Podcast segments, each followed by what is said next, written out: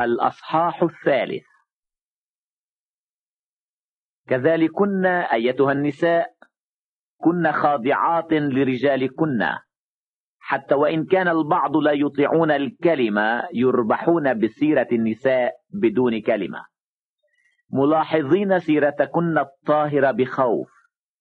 ولتكن زينتكن الزينة الخارجية من ضفر الشعر والتحلي بالذهب.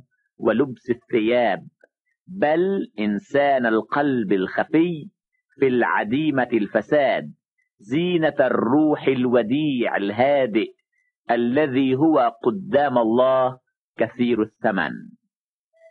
فإنه هكذا كانت قديما النساء القديسات أيضا المتوكلات على الله يزين أنفسهن خاضعات لرجالهن. كما كانت سارة تطيع إبراهيم داعية إياه سيدها. التي صرتن أولادها صانعات خيرا وغير خائفات خوفا البتة.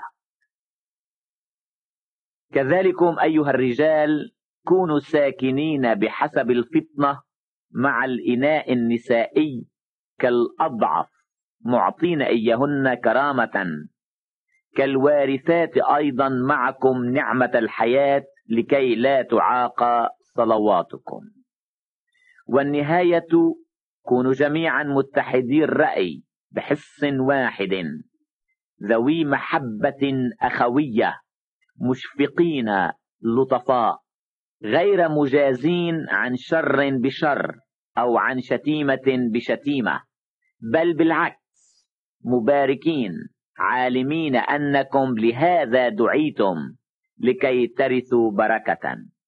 لأن من أراد أن يحب الحياة ويرى أياما صالحة فليكفف لسانه عن الشر وشفتيه أن تتكلما بالمكر ليعرض عن الشر ويصنع الخير ليطلب السلام ويجد في أثره. لأن عيني الرب على الأبرار وأذنيه إلى طلبتهم. ولكن وجه الرب ضد فاعلي الشر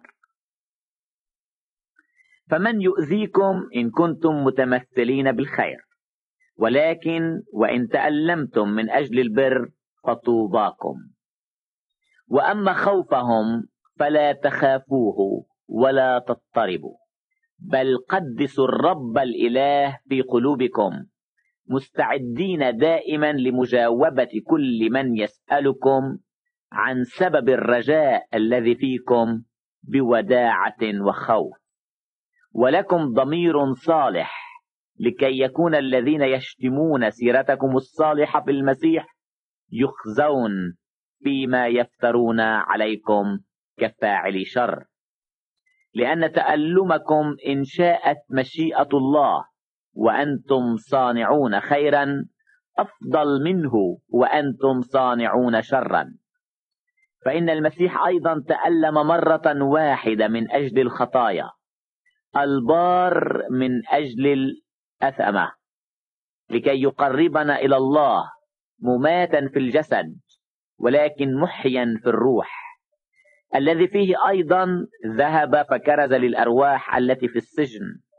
إذ عصت قديما حين كانت أناة الله تنتظر مرة في أيام نوح إذ كان الفلك يبنى الذي فيه خلص قليلون أي ثمان أنفس بالماء. الذي مثاله يخلصنا نحن الآن أي المعمودية لا إزالة وسخ الجسد بل سؤال ضمير صالح عن الله بقيامة يسوع المسيح. الذي هو في يمين الله إذ قد مضى إلى السماء وملائكة وسلاطين وقوات مخضعة له.